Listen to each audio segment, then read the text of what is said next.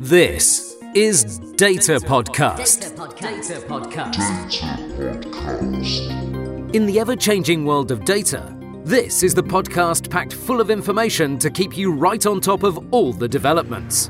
From AWS and Azure through to data science, big data, AI, and NoSQL, and everything in between, we cover the essential updates from both a technical and non technical perspective, including special guests and in depth interviews. Now, please welcome your hosts, Rajiv Bahar and Shabnam Khan, with today's episode of Data Podcast. Our guest today is Frank La Vigne. Frank La Vigne leads the data and analytics practices at Wintellect and co hosts the Data Driven podcast. He blogs regularly at franksworld.com, and you can watch him on his YouTube channel, Frank's World TV, at franksworld.tv. This is Shabnam, and I'm co hosting with Rajiv today. Welcome to our show, Frank. Hey, thank you. Thanks for having me. So we are so glad to have you in our show. Uh, Rajiv, take it away. All right, thank you, Shabnam. So I know you've gone through some uh, really exciting certification uh, project. Actually, you've done gone through Microsoft's professional certification for data scientist, and also you're training others in this area. What are the four units of this data science certification program, and where does the unit sub modules also overlap with Microsoft another certification around like big data? Right. So I found myself about a year ago, kind of, um, I was uh, laid off from Microsoft and, and pondering what my next career move would be. And I knew I wanted to get into data science, but I didn't really know where to start. So I, I investigated a number of programs. And um, at this time, I think the Microsoft program had been out um, for a month or two. And, um, you know, given the cost to get the official certification versus the, um, the cost to do this at a university or some other means. Uh, it really was, uh, particularly for someone who was laid off. uh, cost cost was a bigger factor than normal, and um, I decided that um, you know at the time it was forty nine dollars a class. I think now it's uh, ninety nine dollars a class. Um, so I decided to pursue that, um, and then kind of see see where the wind took me from there. and um, so the the program is. Um, um, uh, basically nine classes and one final capstone project. Um, it's broken up into several modules. Uh, you know, one is kind of introducing data science, uh, which kind of covers, you know, how do you how do you query relational data um, uh, to how do you analyze and visualize data. Uh, then there's kind of a middle part where they talk about understanding statistics uh, and core data science concepts. Um, and then kind of the final one is, you know, what's this? What is machine learning? How do you understand it? Uh, and at that point, you can start doing um, a couple of different uh, electives.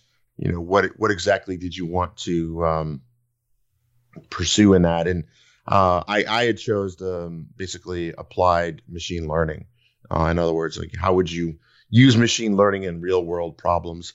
There was also one, um, you know, integrating um, Cortana with your experience and and things like that. And um, I also you also have a choice of language to pursue, as as you know. There's the, the, the two languages of data science right now are R and Python. Um, I originally was going to go with R, but I decided that um, I would go with Python. Um, and I made this decision, you know, last year. So I was like, well, if this data science thing doesn't work out, there's plenty of other uses for Python. That's right. Um, IoT or whatnot. And you know, as I dove into the syntax and stuff, I think as someone who comes from a Java, C Sharp, Perl background uh, in my career, um, Python kind of made more sense to me. R is kind of a different mental philosophy in terms of a language. Oh, that's great. And in fact, when you mentioned that you were laid off from Microsoft about a year ago, I recently met an acquaintance. I heard that he also uh, got laid off from Microsoft recently. And if if he hadn't gotten laid off, then he would have been in Las Vegas in Microsoft Ignite 2017. So you know, with all the news that that is happening around the Las Vegas oh, Vegas that's right. Yeah. mass shooting, so I was like, oh, in a way, that's kind of bit of a silver lining. It's one of those things where I look back on it now Mhm. and I, it was always my dream to work in Microsoft. You know, Yeah. and uh, my time there, I spent five and a half years there, which Mhm. is, um, you know, a full nearly two years longer than I spent at any other employer. Yep. Um, and I would have stayed if they would have me. I would have stayed another ten. Nice. Uh, but um, you know, it, getting laid off, kind of looking back, was one of the best things that ever happened to me. Mhm. Um, because I was kind of I was in a it was in a very I was in a very unique kind of role, and my skill sets were really dependent on Windows client application development, Windows Phone development, uh, Windows 10 UWP development, um, which are fun technologies, but you know, realistically, the marketability of those technologies is, shall we say, subpar. Mhm. And uh, when I found myself kind of looking for work with just those core skill sets, I, I realized that, you know, the only place my skills were marketable were in Microsoft. And um, I, I just decided that, you know, that is a big risk. I mean, to put kind of your eggs in all one basket. And, you know, I really had the chance to, it's going to sound really corny, but I'll say it anyway. I mean, use the, uh, use what happened as an opportunity to make myself a better person. Yeah, that's the best way to go about it. Thank Right. you. That's awesome. Uh, so I know that you have just touched um, a little more, um, a little bit on Cortana uh, intelligence on your certification course. Can you tell us a little bit on that, uh, specifically what sort of commitment and technical knowledge is required for that capstone project in data science certification?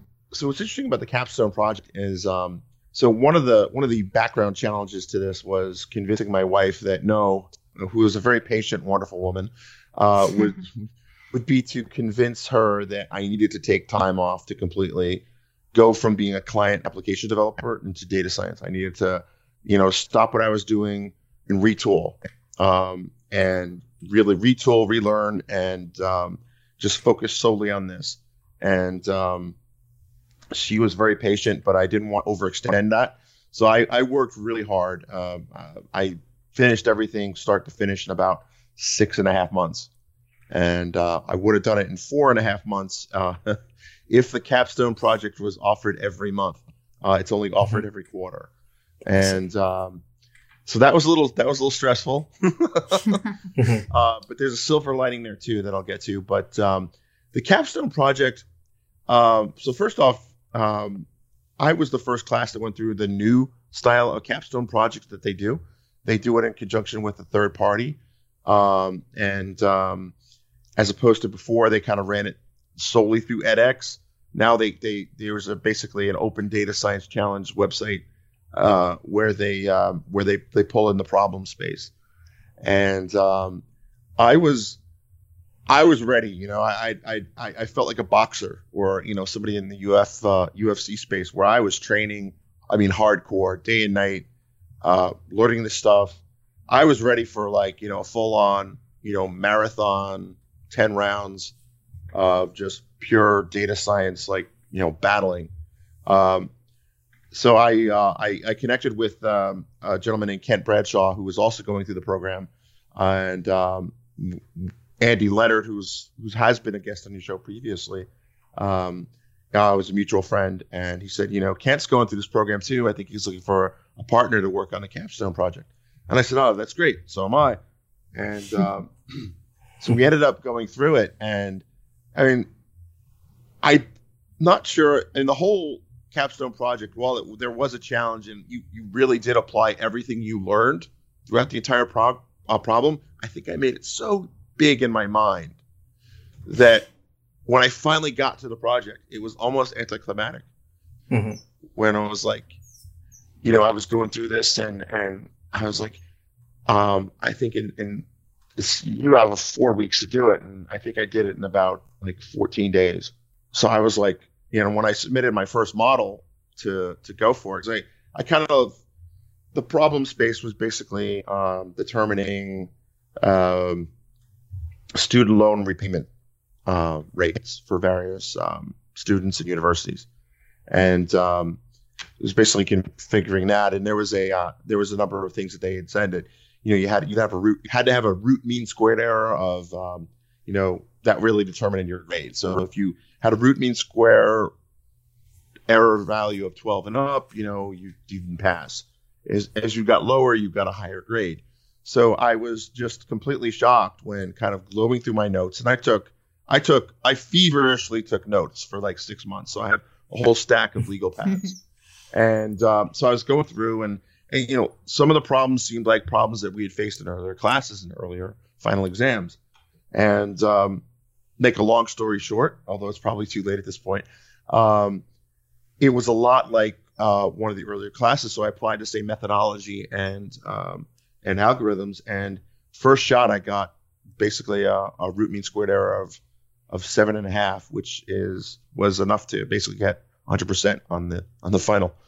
That's awesome. Nice. So it's, it's I was so excited, I you know, because you had that moment and well, the thing kind of processes the value, and I was just like sweating and like holding my breath, and and then when it when it came back 100, I was just like I couldn't believe it. I wow. refreshed the page, and um, so it almost felt anticlimactic at that point, but. Uh, I, I was I was super excited, as they say at Microsoft, and uh, and then after that, I had to submit the final paperwork, and then that's peer reviewed, and um, so it was uh, when it was over, it was like, wow, this is great. I, I, I have done it. You know, uh, um, it was a it was a, a, tremendous sense of accomplishment. That's super cool. I may have to borrow or steal your notes sometime. yeah, there you go. Somebody said I should turn them into a book. Maybe I will. Yeah, it's a good idea. And let us know if you need it, need some sort of book review done. I definitely yeah, will. be more than happy. cool, cool.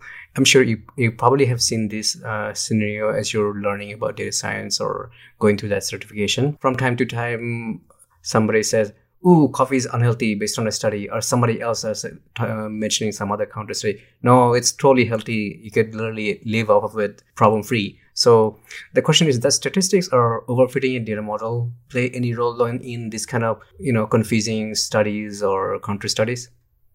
Oh, absolutely. And I think it was Mark Twain who said there's lies, damn lies, and statistics. and um, so, I mean, statistics can be statistics in and of itself is a field of study devoted towards, I guess, understanding the nature of numbers. Can those numbers be selectively revealed to come to the conclusion that you want to? Absolutely. So I heard a joke the other day, uh, and it was a it was a statistician went duck hunting, and um, he shot up too high the first time, and then the second time he shot down too low, and he says, "I got one." so I guess with the thinking that you know the average in there, yes, he got a duck probably, um, and I think absolutely. In fact, when I when I took the stats uh, class, you know, when, when, you're making a career shift at any age, um, or when you're further along in your career, it, it, it's difficult. I mean, you have to you have to unlearn some of the things you've learned. You have to be uh, comfortable with uncertainty and not knowing, you know, not being the top dog anymore. Mm-hmm. And um, that's a, that's a hard thing to do. And so I really wasn't sure that this would be a successful transition until I took stats class and got through the stats class. Mm-hmm. Because it was that point that I understood kind of the the magic formula, if you will, of data science and AI, um, and that you know, because from the outside looking in, this data science thing, this machine learning, I mean, it looks like magic. Uh, and to quote another great author, uh, you know, Arthur C. Clarke, you know, any sufficiently advanced technology is indistinguishable from magic. And and and understanding statistics really kind of took away the magic. It made a lot of sense now. You know why this type of algorithm running a, a, a, a regression, why that works and that that really helped. And it was actually that class, which I think some, took sometime in late February, early March. That was when I said I'm a data scientist. Like it was it was that was the that was the highest hill to climb. I won't lie, that class was hard, yeah. but um, that was the that was the highest mountain to climb, and, and everything after that had been kind of it fell much more into place. When you're doing your STEM studies, let's say computer science or any other uh, technical field during your undergrad years, were there any moments you were like, what am I going to do with statistics or algebra or calculus? Yeah, I'm never going to use it at work. oh, yeah, I have. I, thought, I, it's funny. I have to be very careful how I say this because mm-hmm. uh, my son is in second grade and okay. he apparently okay. loves math. He okay. loves math. That's awesome. and uh, he asked me once, uh, you know, last year, like, did you did you like math as a kid? And I, my, my first reaction was, oh no. And I was like, uh oh, what did I just say? um, you know, fortunately, my wife, uh, who who did get an undergrad degree in math, um, she loved math and she was able to distract him while I kind of backpedaled Okay. on that. Good rescue. Uh, yeah, it was a good rescue. Uh, we make a good team, and uh, um, and I, I mean, I think the way math is taught um, from middle school on in in the U.S. is is is atrocious, and um, you know, I'm not blaming other people for my dislike of math, but I will say, as I've gotten older, I've really appreciated the classes that I took in university and beforehand that I thought were garbage at the time. Um, you know, because I guess you could say I was that stereotypical coder. I just wanted to, I just wanted to start sling code. You know, I, I I I enjoy learning the theory about computer science, and uh, but I really just wanted to start slinging code and solving problems. And um, uh, I guess that's the impatience of youth.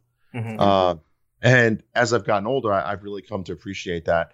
Um, kind of wishing now that I'd taken more math classes, but I, at the time I wouldn't have appreciated it. Mhm. Uh, I can relate to that feeling.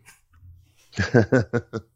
I know I'm not alone in my in my No, dislike sure. of math, and Mhm. um, I might be rare, if not alone, in my recent uh, rediscovery of math. there you go.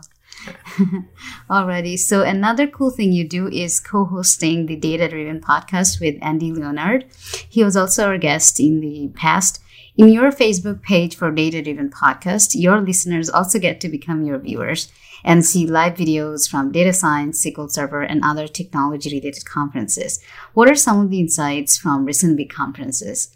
I think what's really interesting in the answer to that is the classical um, consultant uh, answer is it depends. So I would say what we're seeing, oh, and you see it, what you see at these different conferences is the the, the, the approaching storm of AI and ML uh, in- in all these fields. So a lot of data science uh, events right now that have been around for a year or two, they're very heavily focused on academic people, academic audiences. So there was one in um, in Tysons Corner, Virginia, that I attended. Uh, it was hosted by Capital One, and you know I was in the speakers room, and you know it was very clear who the academics were versus who the engineers were. Uh, one gentleman from the University of Maryland. I mean, he he he fit the. If you think of a, a typical university professor, he had it. He had a little tweed suit on, very proper accent. Mhm. And he said to me, and, and I think he meant it as a compliment, was that he's so excited now that these conferences now include practitioners like you. I Mhm. thought that, that was interesting. That, was- that really was. I That mean, kind of depends, right? it all depends. Yeah, I know. It could be like, well, you know, how did he mean that? Did he mean like, you know, he really is excited that we have practitioners, like practitioners in a good way, or like, you know, oh, the help is here, you know? yeah, okay. I don't know how he meant that, but I'm going to take it on the positive way. But I mean, I, I and you see that in, in, in the SQL Server and, and other technology events. There's um, if you go to SQL Saturdays or or, or SQL event, there's a lot of people who have traditionally been kind of DBAs or data engineers, and they're wondering how is this machine learning thing and AI and, and the rise of kind of smarter BI systems, how is that going to affect their career? How is that going to affect their day to day jobs? And there's a lot of DBAs out there who are uh, in a position uh, similar to where I was, where it was kind of like, I'm going to have to retool or retire. You know, like in the staff augmentation industry, as a consultant in some of the major, like what do you call Silicon Valley type market, they're seeing more and more opening in data science, big data, data engineering, those kind of role and, and opportunities. Whereas you would see more on DBA type role, business intelligence, those kind of roles in the past. But like more recently, they have started picking up places like Minnesota and other markets. So uh, that was kind of interesting. So are you seeing a similar thing in, in your market? Oh yeah, I mean, I think uh, the DC where I live is uh, I live in the Washington D.C. area, so D.C. is always kind of I like to say we're I guess just like Silicon Valley, we're kind of our own bubble. Uh, uh, we do have a, a, um, a pretty sizable uh, startup scene too, but what's interesting is, and, and one of my last jobs at Microsoft would be I would present um, uh, technology solutions to basically policymakers or congressional members of Congress and their staff. And I would show them the latest GWiz gadget, the latest GWiz, you know, kind of 3D rendering stuff you could do in Windows. Mhm. But really got their attention, and this is how I got started with data science, Mhm. would be I could take raw data and turn it into something actionable. Nice. and you know, there's um, what really got their attention is a number of demos that I we could pull together. Uh, obviously using only Microsoft tools because we were mm-hmm. Microsoft. yeah. Um, would be pulling in weather data about hurricanes, right? Which is unfortunately now a very topical uh, topic. Uh, and we have data all from Hurricane Sandy that you know we call the Hurricane Sandy demo, where if you can kind of track the demographics of a population, population density from the Census Bureau, uh, then you can also take uh, information from the U.S. Geological Survey about um, you know how different types of soil and areas are that are flood prone. Uh, then you can kind of mash that up with density of population, density of of elderly folks, uh, where there's a lot of a cluster of people who who may not be able to travel on their own. Uh, you can also mash that up with uh, local state data, with in terms of who has cars and who had you know what where there are areas where there's not a lot of um, uh, transit available, uh, and then you can you can take that data. And this is the the hypothetical scenario. Then you can you can kind of figure out where the wind rain damage is going to be uh, based on forecast. You can kind of get that that forecast path which we've all seen on the news for mm-hmm. a hurricane, and say if mm-hmm. you're within this range, now you know this is how you should start you know thinking about your evacuation plan. You know, obviously nursing homes and and things like that. Figure out how to how to get people out, people at risk out of uh, uh, of danger, mm-hmm. uh, and that's the type of thing that really gets their attention. The other thing is with with if you're really good at BI uh, or uh, data visualization, you can turn raw data, which is Roid is everywhere. I mean, that's just we breathe data, we we exhale data, uh, but you know, it's it's really useless on and of its own. It has to be refined. So mm-hmm. if you have the ability to turn raw data into a story, this is particularly important for a member of Congress or an elected official. Uh, they can they can infer certain information about that and then create headlines rather than be driven by headlines. And uh, it really opens the idea of of of um, our elected officials being more proactive about problems as opposed to being reactive about problems. That definitely makes sense. Thank you for sharing your thoughts on that. As a data lead of Wintellect, I remember going to that site and there were some uh, instructional uh, materials about data science. What is your goal with that? So I have a, I could say, could say that I'm on a mission, so to speak. Um, mm-hmm there there's a sea change coming in the technology industry, and we kind of touched upon it in terms of the academic computer science world is being drafted into the commercial world. If you look at all the lead data scientists at uh, the major companies like Facebook or uh, Apple or um, you know even Microsoft, uh, they all have one thing in common: they they are either part time or former academics. Um, and I think that's very interesting, isn't it? yeah. that basically Facebook and you know I'll, I'll, pick on them, but I mean they they have a very strong relationship with uh, I think it's NYU, so they've they've kind of reached out to academia, and academia mm-hmm. is getting involved in um, the commercial side of business in a way that they never really have before.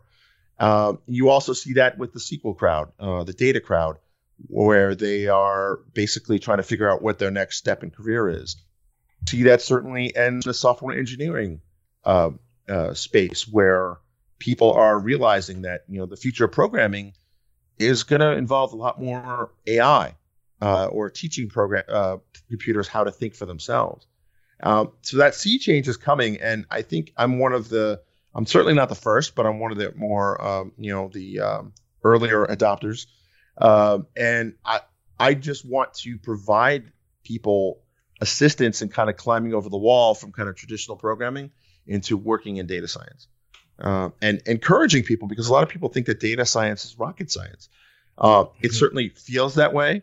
Uh, it certainly sounds that way if you're not familiar with the mathematical terminologies uh, mm-hmm. that are being used, and you st- you just fire up a YouTube video and somebody starts talking about uh, you know uh, for GANs or you know convolutional neural networks and mm-hmm and and some of these square problems. It's just like, what are they talking about? Yeah. Um, well, and some, it's Go ahead. Yeah, I was going to add to that. Or they could just think high school uh, algebra, say y equals mx plus b, just to get some insight on linear regression, right? right, right. And it's funny how very few YouTube videos kind of mention that simple formula. You know, they, mm-hmm. they people, I guess, on YouTube are looking for the new hotness, and they're trying to be all cutting edge. Mhm. Uh, but yeah, I mean, y equals uh, mx plus b is is is the essence of linear regression, and um, that is really kind of the uh, it's it's it's the the main formula. And so so my goal in both data driven and and at my my my work at uh, the Wintellect now portion of Wintellect where we we do the online courses is to make these concepts relatable and understandable uh, to software engineers. Uh, and that's also our mission at Data Driven. Uh, Andy has a, has a database background as a data engineer. Uh, I have a background as a software engineer. So we kind of talk about, well, you know, we get guests on to talk about, hey, you know, what is the difference between this and that? We kind of we want to explain things in terms that people who are curious about data science can understand. You also blog. What kind of postings you make uh, out there, and Sure. and how let's say SQL, Azure, and other open source technologies are utilized in that project. Yeah, so I run my blog, uh, franksworld.com, on WordPress, uh, and it's actually back-ended. Um, well, right now it's back-ended on MySQL on Azure uh, because there was an incident with a third-party provider that um, uh, just decided to delete my data and all their backups through a um, a very humorous bureaucratic mistake. Uh, I can laugh about it now, but I Mhm. assure you, so for weeks ago I was not laughing. Yeah. Um, Were they able to recover it? no, Oh, that's a bummer. They were not. I know it was. It was. Yeah, I mean, it was tough, but um, That's you know, I, I kind of, I've I've been through worse, and I kind of saw this as an opportunity because I I had this blog. I've had the website since 1995, Mhm. and um, I've had it as a blog, you know, in some form or another since 2002. Mhm. Uh, I had data posts going back to 2004, and while it always was cool to kind of go back and look at my posts, if I looked at my posts at some point, the no one's looking for Silverlight information anymore. Let's be blunt. Mhm. Um, not a lot of people are looking for Windows Phone uh, or Windows 8 development tips anymore, which is Mhm. what the co- topics were. So I Yeah. really saw this as an opportunity to reboot uh, uh, and rebrand. You know, a bit like the um, you know the J.J. Abrams reboot of Star Trek. You know, Okay. um, Yeah. um, and uh, so you know, I mean, now the site is is is you know largely focused on data science. Um, Mhm. I find a lot of great material out there, um, and I want to share that with the world and and and and find find videos on YouTube that really explain things in in really great ways. Um, there's an awesome gentleman by the name of Siraj Raval, Mhm. who he is just he's a born communicator. He's a very smart guy. Mhm. His videos on data science are awesome. Mhm. Um, they are anything but boring, and um, like he'll he'll have a video title, you know, you know, create a neural network in TensorFlow in four minutes. Yep. And your first I've seen thought that. is like, yeah, yeah, and your first thought is like, can't do that in four minutes. Yeah. But you watch it. I mean, you better have a seatbelt on because it does go that fast. Yep. And But you're still under he does it in such a way, so talented that like he does it in such a way. At the end of four minutes, you don't understand hundred percent, but you understand like eighty percent. Yeah. It's pretty good. I've seen one of his recent video on u- utilizing deep learning with a StarCraft API. And Yes. and there, there was some uh, programming codes he demonstrated on how it can do like a shard collection via those worker bots in StarCraft games. Uh, that was kind of Yeah. cool. So I was like asking him, can you use this in Warcraft and other games? And he said yes. I'm like, oh, cool.